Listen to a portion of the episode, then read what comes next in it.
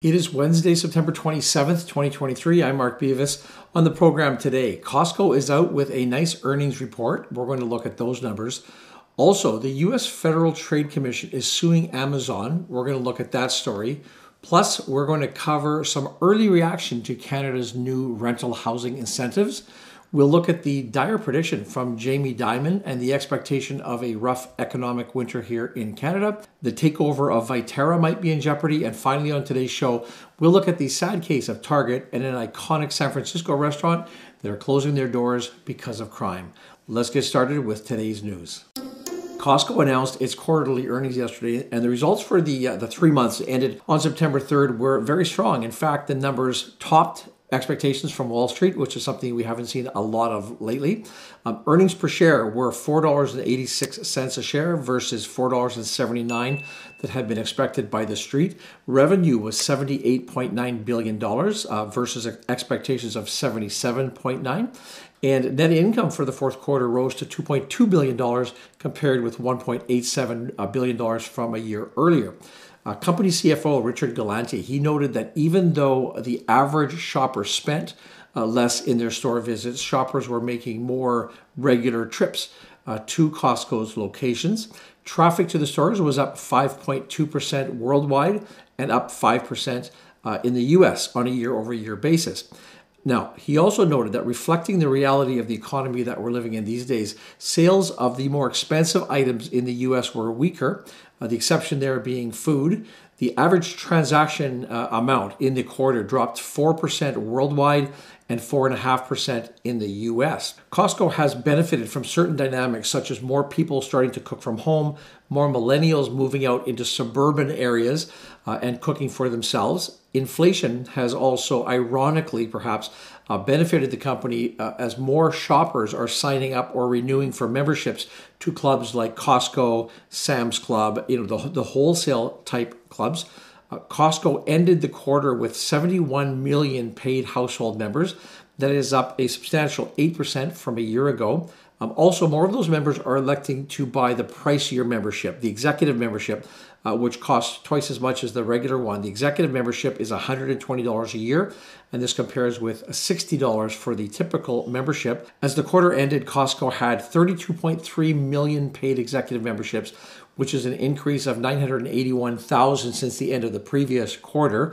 Um, as it stands today, the higher tier, the executive memberships, uh, now accounts for around 45% of all memberships. Costco last raised its membership price back in June of 2017, and there is a continuing widespread speculation that a hike must be just around the corner.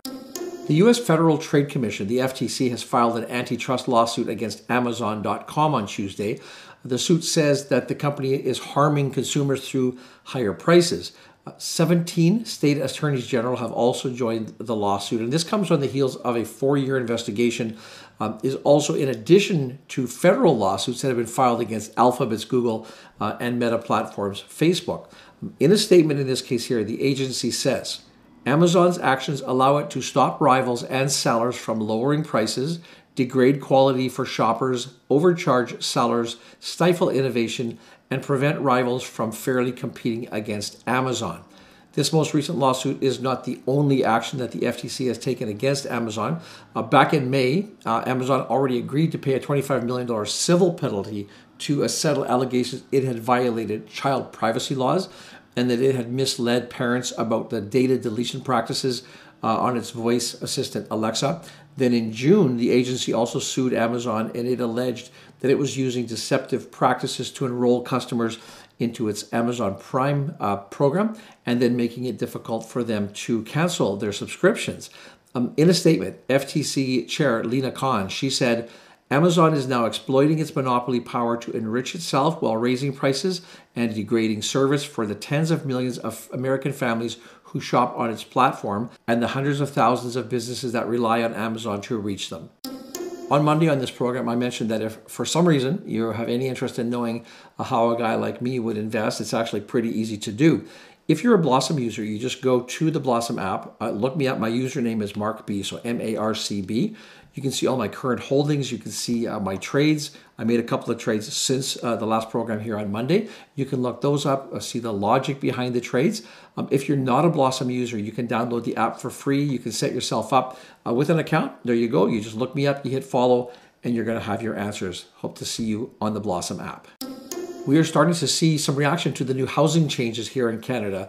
Uh, first, in response to the federal government's uh, GST changes, they've they've agreed to change the rules and GST as they're related to rental units across the country. A company called Dream Unlimited Corp, which is a Toronto-based real estate uh, company, they've released plans and they plan to build over 5,000 new rental units in urban centers across the country. Uh, the government, as you probably recall, recently announced that it was going to be removing the GST charges on rental developments. Um, as a result of recent high interest rates, construction costs, a lot of projects that had been planned had been put on hold. Uh, and so there's been that sort of uh, pause that we've seen, which is hurting uh, the housing situation in general. The idea here is that the GST relief program will provide new inspiration, new motivation for developers to add to the housing stock. There is a catch to the whole program, however. In the case here of Dream Unlimited, they're saying that the whole deal is contingent upon the provinces also waiving their sales taxes. Uh, in other words, the federal rebate program has got the ball rolling, but the provinces are going to have to do their part to keep it going. According to the Canadian Mortgage and Housing Corporation, Canada needs about 3.5 million more units above its current pace of building by 2030 to restore affordability. Also, on the housing crisis front, the federal government has announced it will be making an additional $20 billion in financing available for developers who are planning to build rental units specifically. Uh, Finance Minister Chrystia Freeland announced on Tuesday that the annual cap on the Canada Mortgage Bond Program will go from $40 billion to $60 billion. And uh, mortgage bonds, these are sold by the CMHC, the Canada Mortgage and Housing Corporation, to offer mortgage loan insurance to financial institutions and this then allows those institutions to pass those savings on to developers. Some ominous predictions came out yesterday from JP Morgan Chase CEO Jamie Dimon, and he's warning that interest rates in the US could go up quite a bit further as the policymakers uh, face the prospects of this combination of continued elevated inflation um, and slow growth. And in an interview with the Times of India, he said that he felt that the uh, the Fed's key lending rate could rise significantly higher than its current targeted range, and that is 5.25% to 5.5%. Um, in the interview, he threw out the number 7%. And he basically challenged the business community. He just said, you know, essentially, are you prepared for rates like 7%? Um, he also threw in the prospects of stagflation, which further uh, adds to his pessimism. Uh, Fed Chair Jerome Powell, of course, he's previously said that the central bank wouldn't hesitate to raise rates if it felt that inflation is not moving uh, lower um, in a predictable manner. At a minimum, I think that we can probably expect the higher for longer scenario where rates stay at the elevated levels we see them at today to be around for a bit longer. Now, Jamie Dimon isn't the only one who's predicting rough times, and right here in Canada, a report that is out by Desjardins it predicts that the economic path forward for Canadians currently looks quite bleak. Um, in a note, it points out the fact that growth has already slowed considerably. It talks about job uh, growth, job growth being moderated, and inflation remaining stubbornly high. It also points out that soaring inflation has eroded the purchasing power, and households, of course, have been hit, uh, claiming you know very high interest rates. Cracks have begun to appear in the data, it says, and those cracks are expected to grow. Now, Canada will be putting out a new GDP report shortly, and if GDP contracts like it did in the second quarter of the year, the technical definition of a recession would be met. Uh, basically, my interpretation of this report, Desjardins is saying that there is a lot of pain that we still have to get through before things start looking better. Bunge Limited, which is a global agribusiness and food company, um, it announced back in June that it plans to take over uh, Viterra, which is owned primarily by Glencore. But in addition to Glencore, uh, there are is partially owned by the uh, Canada Pension Plan Investment Board and also the British Columbia Investment Management Corporation. They have minority stakes in Viterra. Now, in June, uh, Bunge agreed to pay more than $8 billion to take over Viterra and then combine its assets with their own.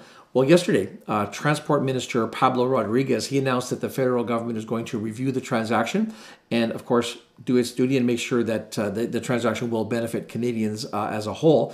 In a statement, he said that both companies hold ownership interest in port terminals throughout the country. Goes on to say that healthy competition in the transportation sector is necessary to ensure fair pricing and access for users, especially for Canadian farmers. Uh, he also said that the sale will be reviewed under the mergers and acquisitions provisions in the Canada Transportation Act. Um, this review is in addition to the ongoing review that was announced previously uh, in June by Canada's Competition Bureau. The government has up to 250 days to complete the review, and that takes us to at least June of 2024. Target announced yesterday that it will be closing nine stores as a result of theft and organized retail crime, making the environment unsafe for both its staff and its customers. And we've seen on the news lately that there's been a, a rash of retailers that are struggling to uh, manage the crimes in their stores. Costs have gone straight to the bottom lines, making it unprofitable in many locations. Uh, we've seen reports of stores closing and we've also seen reports of stores needing to lock up merchandise, change the way that they display their goods to prevent or mitigate the, uh, the effects of the crime wave. There's a thought that with food becoming so expensive out there and inflation continuing at this higher level, that shoplifting is a normal part of doing business. So, what's the big deal? I would say, though, that there has been an obvious rise in organized crime groups that are putting a whole different spin uh, on what's happening today. Now, Target says that they plan to close their stores on October 21st uh, in New York, Seattle, Portland, San Francisco, and Oakland. Uh, they had previously said that they expect to lose, get this, uh, about a half a billion dollars this year uh, due to theft. According to the National Retail Federation, the cost of external and internal theft, fraud, uh, and damage costs retailers about $112 billion in 2022, up from 93.9, almost $94 billion um, in 2021. Now, of course, politics is always going to play a role here, and in certain U.S. cities, um, it's thought that the criminal justice reform laws and local district attorneys' um, policies are making it very attractive for these groups of thieves to operate. In certain cases, uh, with the changes in law, shoplifting isn't really considered a crime anymore that can result in jail, or in some cases, um, it can't even result in bail. And this is regardless of how many times a thief has been caught. So basically, there's no or very little disincentive in the system. To put a very fine and sad point on the problem, there's a story out uh, of a Vietnamese restaurant called Le Cheval, which has operated in Oakland, California for 38 years. Now, it is announced that it's going to be closing at the end of the month, and it cites burglaries and violent crime um, in the neighborhood as a primary cause for it closing. This restaurant survived the crack epidemic. This restaurant survived Occupy Oakland and the riots. This restaurant survived the pandemic but this restaurant can't survive crime. Coming up later this week, we have Micron Technology reporting later today. Tomorrow, we have Nike, BlackBerry, and Aritzia reporting. And then on Friday, we have the Canada uh, GDP by industry numbers that are coming out. So uh, I will be back on Monday next week, Monday and Wednesday, to update you on all of those stories and anything else that comes up between now and then. Um, as always, I will put a link for our Investing Academy in the description of this video here. As always, I thank you for watching this video. I look forward to seeing you on Monday.